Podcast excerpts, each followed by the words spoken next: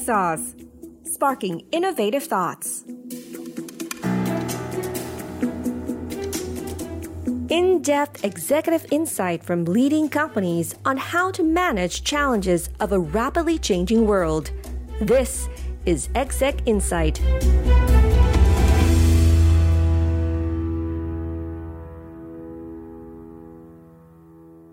สวัสดีค่ะ คุณกำลังอยู่กับอรนุชเลิศสุวรรณกิจ หรือมิหมีในรายการ Tech Sauce Podcast กับซีรีส์ที่ชื่อ Exec Insight นะคะ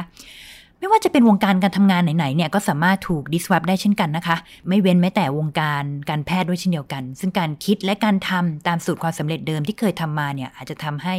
ไม่เท่าทันการเปลี่ยนแปลงที่เกิดขึ้นในโลกปัจจุบันค่ะที่เทคโนโลยีเองเนี่ยก็เข้ามามีบทบาทเยอะมากขึ้น แล้วก็เข้ามามีความสำคัญในวงการแพทย์มากขึ้นนะคะ วันนี้เราจะพาไปพูดคุยกับนายแพทย์ชัยรัตน์ค่ะ ปัจจุบันท่านเป็นกรรมการ ผู้จัดการและก็ประธานเจ้าหน้าที่บริหาร บริษัทสมิติเวชจำกัดมหาชน ถึงเรื่องราวของการดิสวับในวงการแพทย์นะคะ แล้วก็ในอนาคตเนี่ยจะมีการนำเทคโนโลยีดิจิทัลเนี่ยเข้ามาประยุกต์ใช้อย่างไรบ้าง เพื่อนำไปสู่เป้าหมายของการเป็นองค์กร แห่งคุณค่าของสมิติเวชให้เป็นไปตามสโลแกนที่ว่าเราไม่อยากให้ใครป่วยค่ะ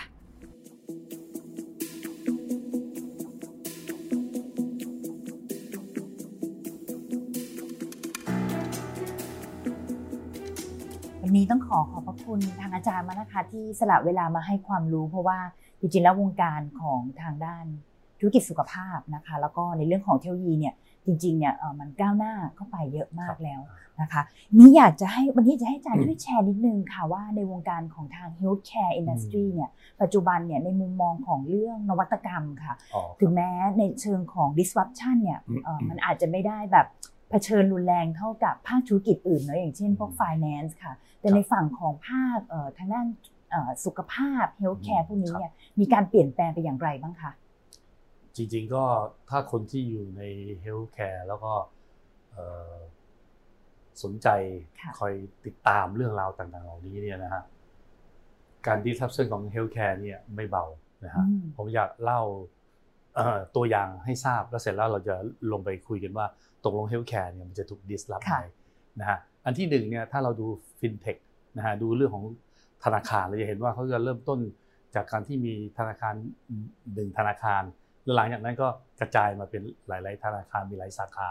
ต่อไปก็มี ATM ใช่ไหมฮะค่ะแล้วระยะหลังเนี่ยก็เริ่มยุบสาขาใช่ไหมฮะแล้วก็กลายมาเป็นฟินเทคเพราะฉะนั้นวงจรเนี่ยสำหรับของตัว health healthcare ไม่ต่างกันนะอืม healthcare เริ่มจากหมอพระ ซึ่งจากหมอพระปุ๊บเนี่ยเดี๋ยวนี้ก็ถูก disrupt ไปเกือบจะหมดแล้วค่ะแล้วก็มาเป็นเปิดคลินิกนะคลินิกมันเป็น polyclinic อืม polyclinic คือหมอหลายๆคนมารวมกันค่ะนะฮะสูสันเบ็ดอีกมารวมกันแล้วก็ตั้งเป็นคลินิกใหญ่เป็นสหแพทย์ เดี๋ยวนี้ก็ถูก disrupt หายไปเพราะฉะนั้นจากคลินิกมาเป็นมาเป็น polyclinic แล้วก็มาเป็นโรงพยาบาลค่ะเอกชนเดียวๆแล้วก็เป็นเอกชนเป็นเครือข่ายเป็น network พอ network เสร็จปุ๊บตอนนี้ก็กลายเป็นโรงพยาบาลเฉพาะทาง เช่นโรงพยาบาลเฉพาะหัวใจ เฉพาะหูอืมคอจมูกค่ะฮะแล้วเสร็จปุ๊บเนี่ยหลังจากนั้นเนี่ยมันก็จะเกิดเกิด health tech เข้ามาค่ะมัน health tech พอเข้ามาปุ๊บเนี่ยเช่นสมมุติว่ามี telemedicine เพื่อพวก simple disease อะไรต่างๆเนี่ยเคสที่จะมาเป็นผู้ป่วยนอกก็เรียก OPD อืมหายไปเยอะเลยค่ะนะฮะสมมติว่าเจ็บคอตัวหัวตัวปวดหัวตัวร้อนใช้ telemedicine ได้เพราะฉะนั้นเนี่ยคนไข้จะเข้า OPD ลดลงนะฮะส่วนผู้ป่วยในเขาเรียกว่า IPD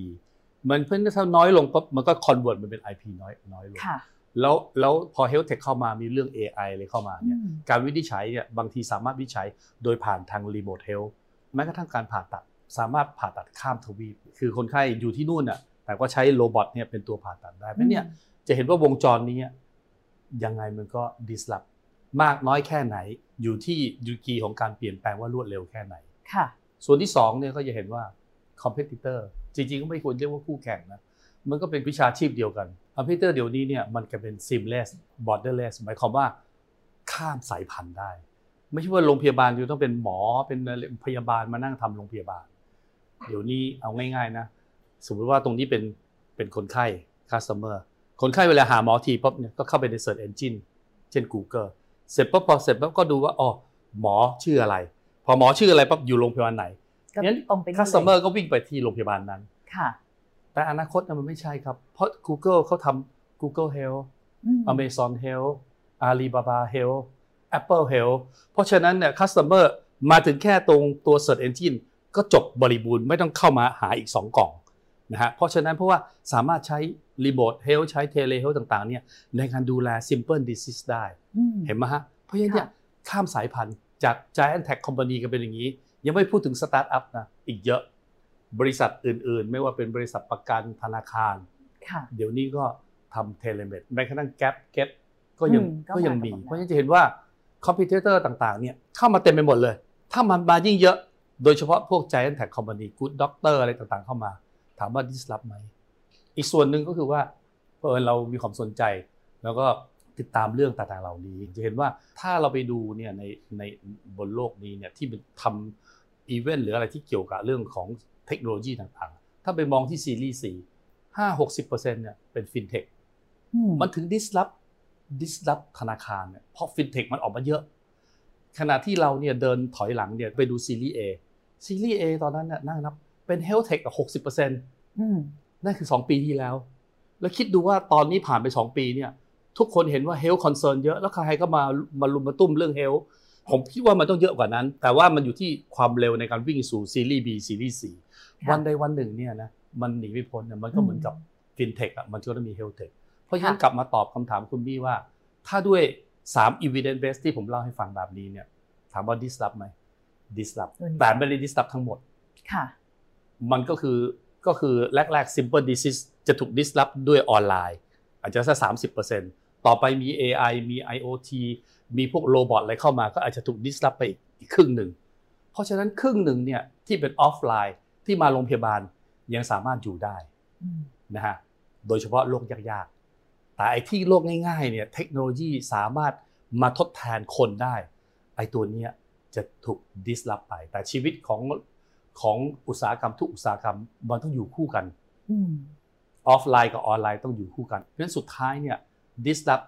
เกิดแน่นอน แต่เราต้องปรับเปลี่ยนนะฮะเพราะฉะนั้น on กับ off นั้นจะต้องอยู่คู่กันตลอดเวลาเหมือนกับอินกับหยางนะครับค่ะ ทีนี้ในเชิงของความท้าทายบ้างค่ะ ภายในโรงพยาบาลเองเนี่ยเราก็ต้องมีเรื่องของความท้าทายเนี่ยเวลาที่เราจะ transform ใช่ไหมคะกับการเปลี่ยนแปลงอะไรคือความท้าทายที่สุดที่ทาง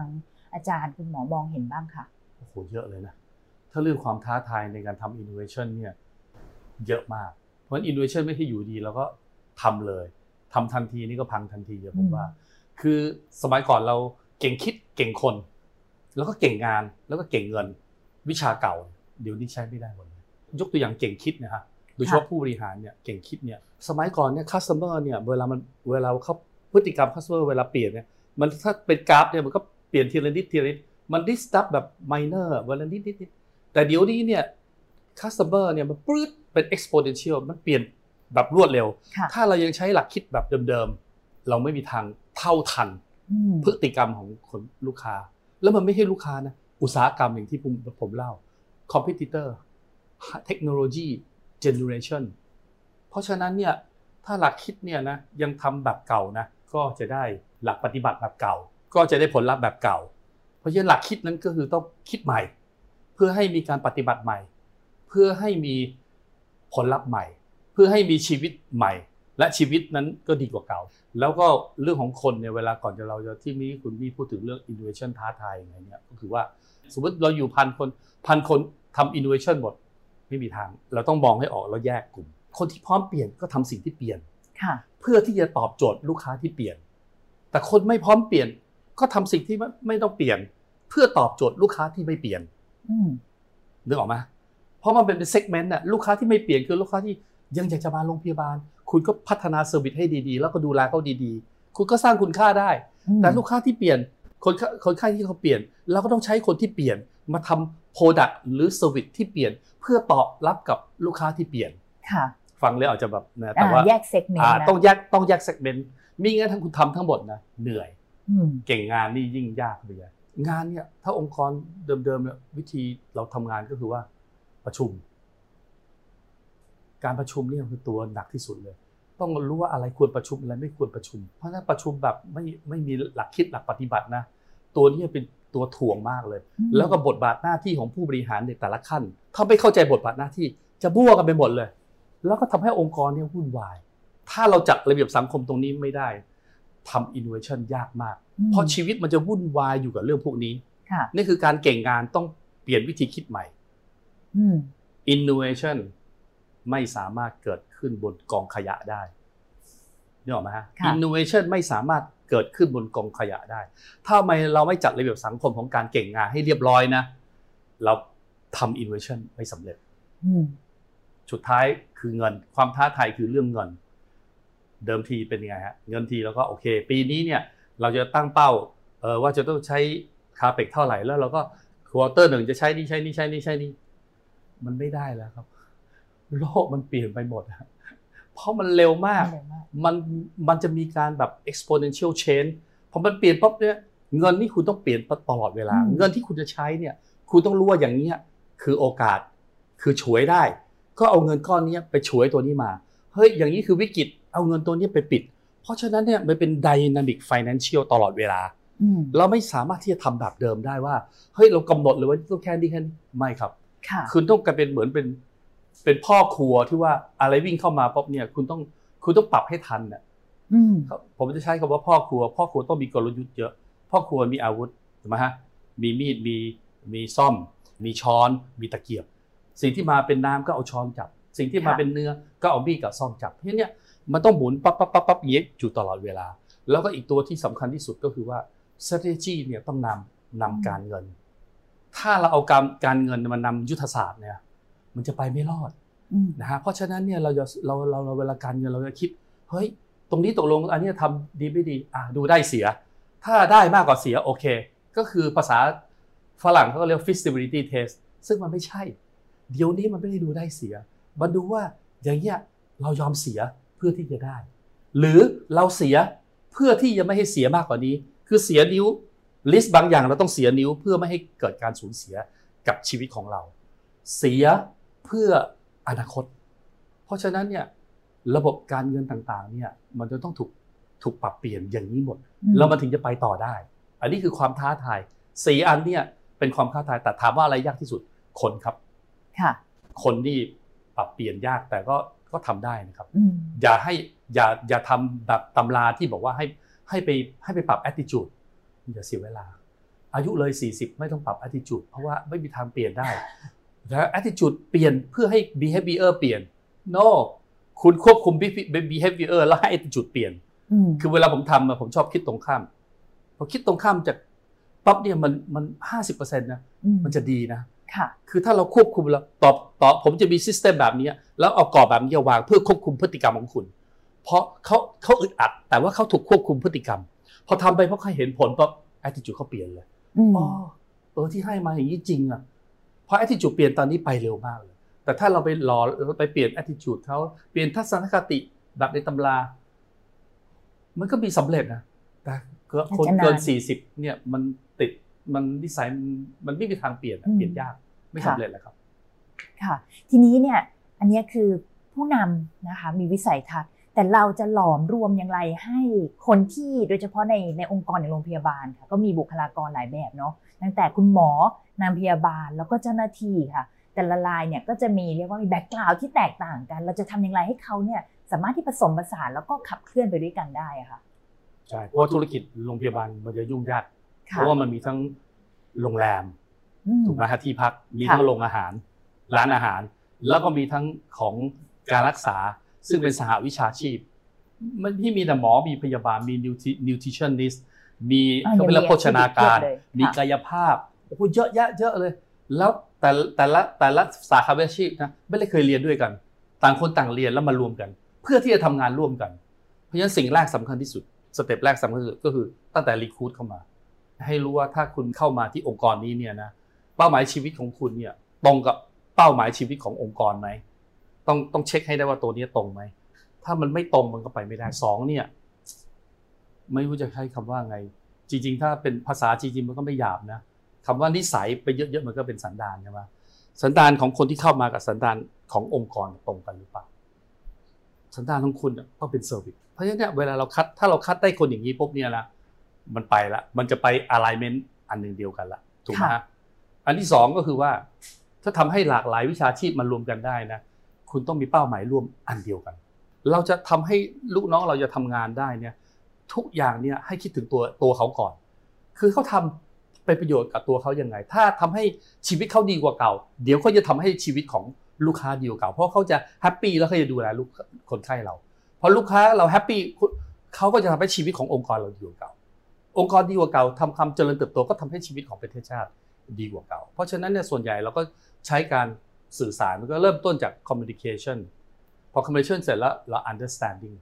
understand เสร็จปุ๊บเนี่ยจาก understand พอเข้าใจกันเนี่ยแล้วเรื่องที่คุณติดขัดเราก็จะ support support ซึ่งจาก support ก็จะไปไป relate พอ relate เสร็จปุ๊บเนี่ยตอนนี้เขาจะ trust กันละพอ trust กันปั๊บคุณตั้งเป้าหมายมันก็จะ alignment แล้วไปอยู่ในเส้นทางนี้นี่คือแนวทางที่เราใช้อยู่ค่ะ แล้วหนึ่งในเขาเรียกว่าบทพิสูจน์แล้วกันนะคะ ที่ทำให้เห็นว่า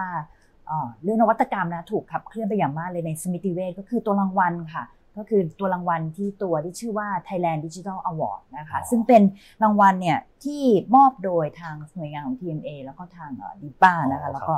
Boston Consulting Group ด้วยค่ะ BCG อยากจะให้ช่วยเล่ารายละเอียดนิดนึงว่าว่ารางวัลนี้เป็นเกี่ยวกับเรื่องของ innovation โดยตรงเนาะ เพราะฉะนั้นมันต้องมีกระบวนการมีหลาย ๆ อย่างที่พิสูจน์ออกมาแล้วว่าทางฝั่งของสมิติเวชเนี่ยมีมีสิ่งที่ขับเคลื่อนเข้าสู่นวัตกรรมได้อย่างแท้จริง คือตัวนี้เนี่ยก็มันต้องใช้ใช้เวลาแต่ละการเพ ราะว่า innovation ที่เราทำมันเป็นลักษณะ build มันไม่ใช่ buy นะฮะมันมี build buy แล้วก็ borrow ของเรามันเป็น build คือสร้างเองนะฮะ buy buy นี่มันมันต้องใช้เงินเยอะเพราะงั้นเนี่ยผมก็ก็ก็ก็คงจะเรียงลำดับว่าแรกสุดเนี่ยถามถามกระบวนการใช่ไหมฮะคือแรกสุดนี้ต้องให้พนักงานเนี่ยหรือหมอพนักงานเนี่ยไปอยู่บนกระทะ แล้วเราก็จุดไฟเบาๆลนอยู่ข้างล่าง สเต็ปแรกต้องให้โชว์ให้เห็นว่า ตอนที่โลกมันเปลี่ยนนะ ถ้าคุณไม่ทำนะ คุณอาจจะไม่รอดนะ แต่ถ้าคุณทำนะ คุณจะรอด disruption มันเกิดปุ๊บเนี่ยนะ แล้วถ้าอย่างนี้นะ เจ้าหน้าที่เราจะหายไป 50%ใช่ป่ะที่เมื่อกี้ผมพูดถึง simple disease จะหายมี AI มีโรบอทคือต้องให้เขาเห็นภาพพวกนี้ครับพอเขาเห็นภาพนี้เขาก็ไม่ได้ไม่ได้ ฉันจะต้องเปลี่ยนคือเปลี่ยนทำไมนะถ้าไม่เปลี่ยนแล้วจะเกิดอะไรขึ้น ตัวนี้เป็นตัวแรกเลยค่ะ ซึ่งถ้าได้อย่างนี้เสร็จปุ๊บก็อย่างที่ผมบอกก็จัดกลุ่มกลุ่มที่มันไม่มีทางที่ทุกคนจะเปลี่ยนใหม่หมดมีสักยี่สิบเปอร์เซ็นต์นี่ก็โอเคละ กลุ่มพวกนี้ยี่สิบเปอร์เซ็นต์เนี่ยเขาก็พร้อมเปลี่ยนพอเขาพร้อมเปลี่ยนปั๊บเนี่ยเขาเขายังคิดไม่ได้ว่าจะคิดยังไง เราก็ต้องหาตัวอย่างให้เขาให้เขาดู เช่น เออคุณรู้ไหมขณะเป็นพนักงานเนี่ยทั่ว ๆ ไปนะที่เป็นคอยเฝ้าสระว่ายน้ำแต่เขาเห็นว่าเฮ้ยไฟที่เปิดเนี่ยเออสระว่ายน้ำเนี่ยเราเราปิดก่อนครึ่งชั่วโมงได้ไหม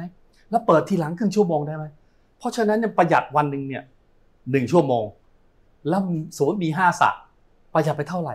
แล้วเดือนหนึ่งเท่าไหร่ แล้วปีหนึ่งเท่าไหร่ แล้วสองร้อยกว่าสาขา โอ้โห มหาศาลเลย จากความคิดของคนที่อยู่หน้างานทำได้ พอเรายกตัวอย่างนี้เสร็จปุ๊บเนี่ยเราก็ให้หน้างานเนี่ยเราไปคิด เขาก็คิดของเขาเองได้พอคิดปุ๊บเนี่ย เราก็เห็นว่าเห็นไหมคุณเป็นตัวคูณ เราต้องตอบแทนคุณเยอะ ตอนนี้เนี่ยไอ้แปดสิบเปอร์เซ็นที่ที่ที่ที่นั่นก็เริ่มเห็นแล้วเอาละเหมือนก็ค่อย ค่อยๆมาเพิ่มมาจอยนะครับไม่นั้นกระบวนการมันก็จะเป็นลักษณะคล้ายๆค่ะเราต้องสร้าง environment เราต้องสร้างเขาเรียกว่าพื้นที่เนาะให้ให้กับคนพวกนี้เนี่ยเขาได้มีโอกาสได้สร้างสารรค์ผลงาน แล้วก็ทำให้คนอื่นเนี่ยคนนี้เป็นกลุ่ม change agent ที่คนอื่นได้เห็นปุ๊บแล้วก็เขาจะทำตามทำตาม แต่ว่าคุณต้องไปจัดการสี่เก่งของนะ ถ้าคุณไม่จัดการนะพวกนี้มันไม่มาไม่สามารถอยู่ได้ เพราะมันวันวันมันก็วิ่งประชุม ถ้าเมื่อไหร่ไม่เคลียร์ไม่ดึงปิงออกมาจากร่างกายเขานะเขาจะไม่โล่งเพียงพอเขาไม่นิ่งเพียงพอ มันต้องนิ่งเวลาทำอินโนเวชั่นมันต้องนิ่งนะฮะแล้วเราทำตรงนี้ได้ปุ๊บเนี่ยนะชุดที่สำคัญก็คือว่าชุดที่เราจะได้รางวัลมันเป็นชุดที่ว่า พอทำตรงนี้ได้ปุ๊บเนี่ยชุดพวกนี้เขาจะต้องเข้าใจการเปลี่ยนแปลงของของเทรนต่างๆ ของคนไข้ของของเทคโนโลยีทุกอย่างต้องต้องเห็นเทรนหมดเลย แล้วก็ต้องดูว่าตัวเองเนี่ย ตัวเองเนี่ยบริบทของตัวเองอะเราเก่งอะไร คือนี่คือนี่คือระดับระดับพวก innovation ที่ที่เป็น transformation เป็นระดับสูง ต้องมองให้ออกเลยว่าให้ตอนนี้ customer pain point คืออะไรบ้างใช่ไหมแล้วก็แล้วก็อะไรที่เราสามารถพลิกพลิกเป็น new business model ได้ ชุดพวกนี้ก็จะคิดภาพที่ที่ใหญ่หน่อย ที่เราได้รางวัลเนี่ยก็คือจากการที่เราเราคิดภาพใหญ่แล้วก็พลิกธุรกิจนะครับพลิกธุรกิจจากจากที่ว่าเป็นการรักษาเนี่ยไปเป็นเรื่องของ early care เป็นเรื่องของ self care เป็นเรื่องของเพนพอยต์ใหญ่ ๆ คือคนมาโรงพยาบาลเนี่ยไม่อยากจะรอใช่ไหมเราก็จะมีมีเทคโนโลยีอภิเษกไม่ให้คนรอ เราไม่อยากเทคโนโลยีทำให้คนไม่ป่วย เพราะว่าสโลแกนสเปนคือเราไม่อยากให้ใครป่วย เราไม่อยากให้ใครรอ เราไม่อยากให้ใครห่วงนะฮะหรือ self care ที่เป็นเป็น engage ที่สามารถตรวจเลือดว่าคุณมีโอกาสเป็นเบาหวานมีอะไรไม่สามารถตรวจเองได้ แล้วมันก็ บลูทูธมันก็ส่งเข้าไปอยู่ในในในในมือถือ แล้วมือถือก็ส่งไปที่หมอและโรงพยาบาล พี่เนี่ยมันทำเป็นกราฟแล้วมันจะรู้เลยว่าตอนเนี้ยคุณน้ำตาลคุณเยอะหรือไม่เยอะไขมันคุณเยอะหรือไม่เยอะ ถ้าคุณเยอะปั๊บเนี่ยคุณจะควบคุมตัวเอง คือแกเป็นเซลล์แคร์ซึ่งแบบนี้เท่ากับเป็นการพึ่งตัวเองอืมอ่าเพราะฉะนั้นเนี่ยส่วนใหญ่ก็ที่ได้ก็เพราะเทคโนโลยีที่ค่อนข้าง transform แล้วก็เทคโนโลยีพวกเนี้ยเป็นเทคโนโลยีที่เขาให้เป็นเป็นรางวัลว่าเป็นแชมเปี้ยน for new business model นะฮะ innovation ก็คือเป็นสิ่งที่ทำขึ้นมาแล้วสามารถเกิด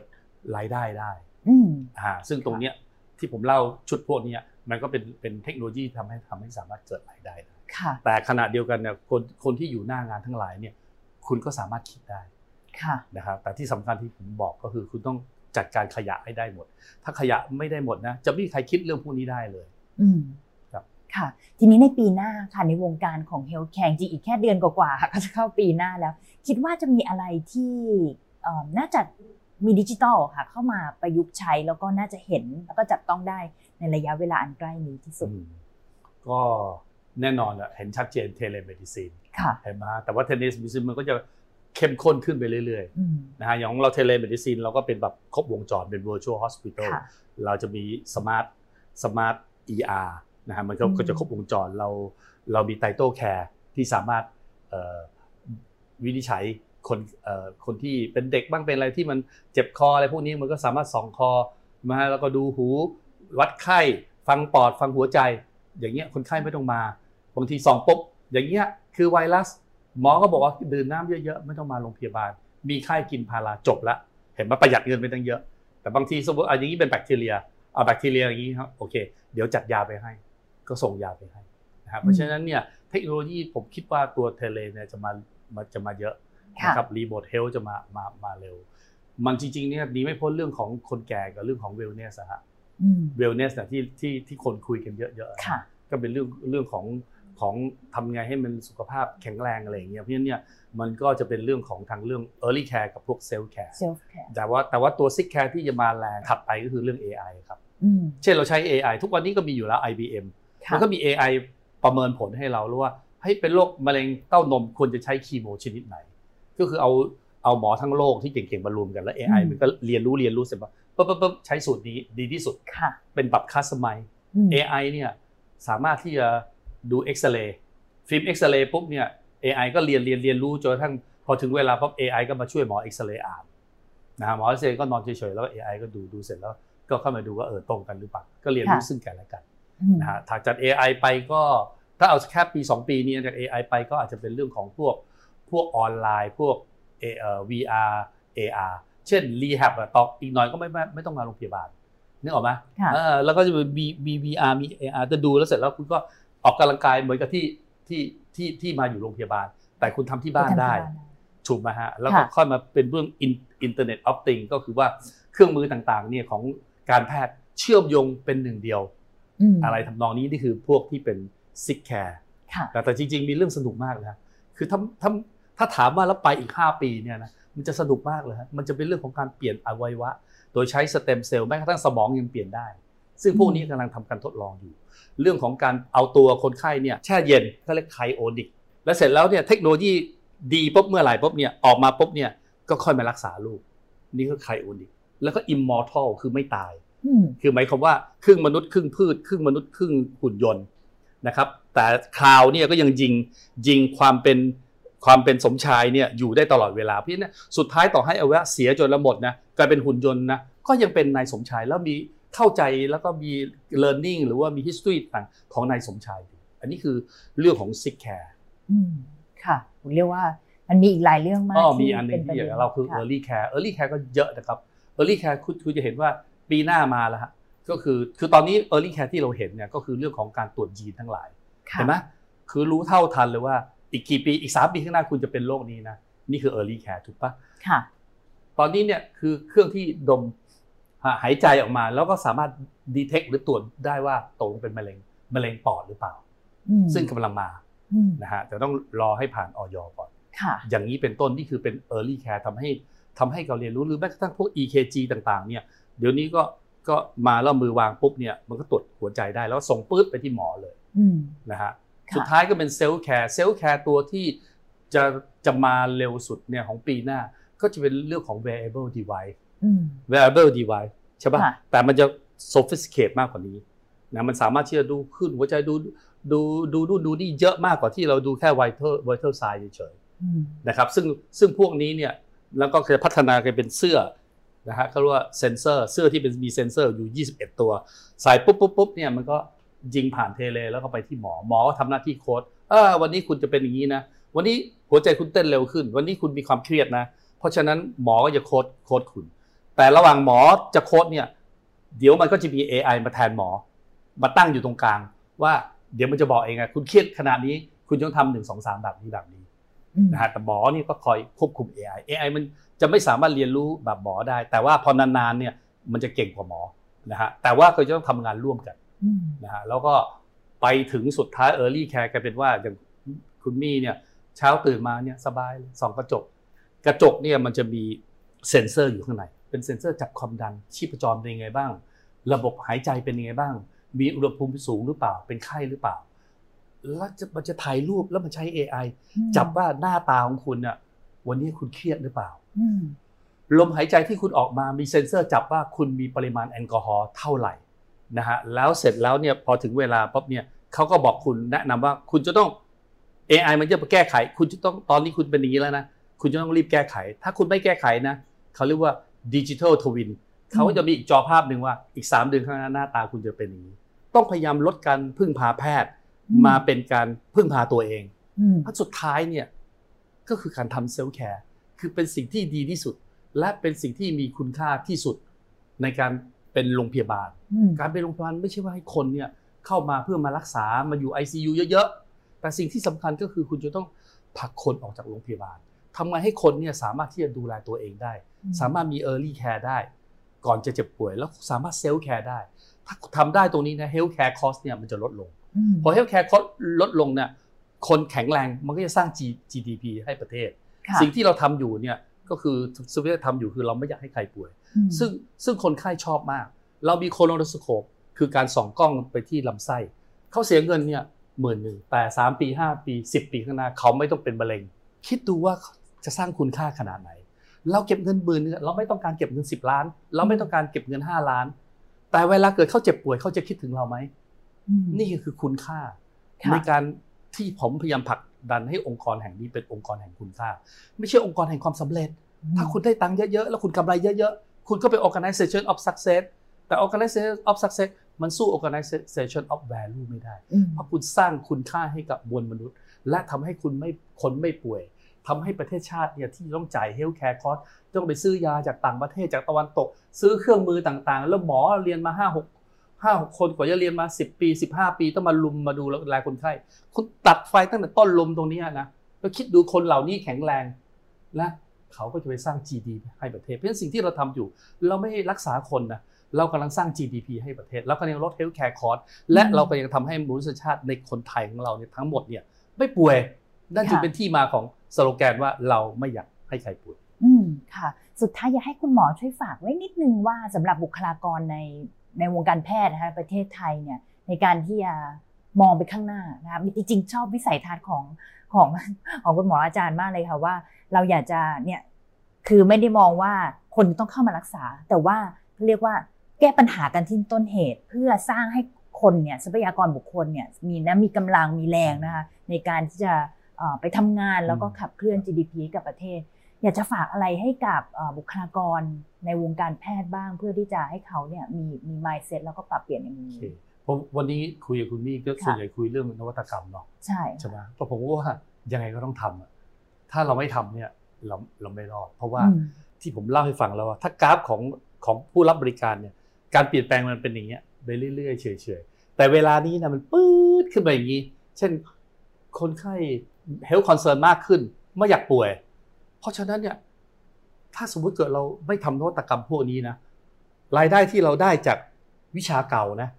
จากคนไข้ที่ไม่เปลี่ยนนะแล้วคนไข้เดินมาโรงพยาบาลแล้วก็รักษาให้ไปเรื่อย ๆ เห็นไหมว่าตัวเลขเราจะดีดีดีดีขึ้นเรื่อย ๆ แต่แต่พอพฤติกรรมของผู้รับบริการหรือลูกค้ามันเปลี่ยนนะคุณจะมีแก๊งหนึ่งอะที่เป็นลูกค้าเปลี่ยน ซึ่งเขาจะไม่มารับบริการเรื่องพวกนี้แล้วเพราะคุณยังใช้วิชาเก่าอยู่ เพี้ยนกราฟมันจะลดมันจะลงหล่นหล่นลงมา เพราะฉะนั้นเนี่ยก็คือว่า ความอยู่รอดหรือรายได้คุณคุณจะลดลง เพราะฉะนั้นเนี่ยคุณจะต้องตั้งแต่ต้นๆเลย ในการสร้างอีกกราฟหนึ่งเนี่ยอีกกราฟหนึ่งคือที่เป็น innovation ที่เป็นวิชาใหม่ ที่ใช้คนใหม่ เพื่อตอบสนองกับลูกค้าที่เปลี่ยน มันเป็นกราฟขึ้นมาแล้ว แล้วมันก็จะบาละมันก็จะสามารถซับซิได้กันได้ค่ะอันนี้ลงแต่อันนี้ขึ้นอืมแต่ถ้าเราไม่ทำตรงนี้เราก็อย่างเงี้ยแล้วก็ไปเรื่อยๆเหมือนคุณขายไฟฟ้ากับคุณขายเทียนอะคุณมีเทียนเป็นวิชาเก่าถูกปะคุณก็ขายเทียนไปเทียนเรื่อย แต่ว่าคุณมีไฟฟ้าเป็นวิชาใหม่เฮ้ยทำไงให้เทียนมันสว่างเท่าเท่าไฟฟ้า คุณก็คุณก็เปลี่ยนวิธีคิดว่าเออเทียนขายจากความสว่างไม่ใช่ ผมขายความโรแมนติกของเทียนไข คุณก็ยังมีลูกค้ากลุ่มนั้นใช่ไหมเพราะฉะนั้นทุกอย่างเนี่ยจะเปลี่ยนแปลงเนี่ยให้มองที่จริงๆว่ามองเยอะ แต่ถ้าสำคัญที่สุดคือมองที่ลูกค้าอืมลูกค้าเปลี่ยนแล้วก็ใช้วิชาเปลี่ยนให้สอดรับกับเขา ลูกค้าไม่เปลี่ยนก็ใช้วิชาไม่เปลี่ยนถ้าอย่างนี้ยก็จะสามารถอยู่รอดได้อืมพอถามว่าค่ะนวัตกรรมสำคัญไหมตอบโจทย์ก็คือฝากไว้ว่ามันสำคัญค่ะ แต่มันไม่ใช่ไม่ได้หมายว่าทำให้คุณดิสตับหมดคุณก็ยังสามารถอยู่รอดได้ แต่เพียงแต่ว่าคุณจะต้องค่อยๆดาวน์ลงเร็วแค่ไหน อยู่ที่การเปลี่ยนแปลงของคลื่นแต่ละตัวที่มันจะเร็วมากแค่ไหนอืมค่ะ แล้วก็ต้องฟังเสียงผู้บริโภคนะใช่คะก็คือลูกค้าเนี่ยเป็นหัวใจหลักเลยไม่ว่าจะอยู่ industry ไหนก็ตามรวมถึง healthcare ด้วยครับค่ะ วันนี้ต้องขอขอบพระคุณทางอาจารย์มากเลยนะคะ Techsauce Sparking Innovative Thoughts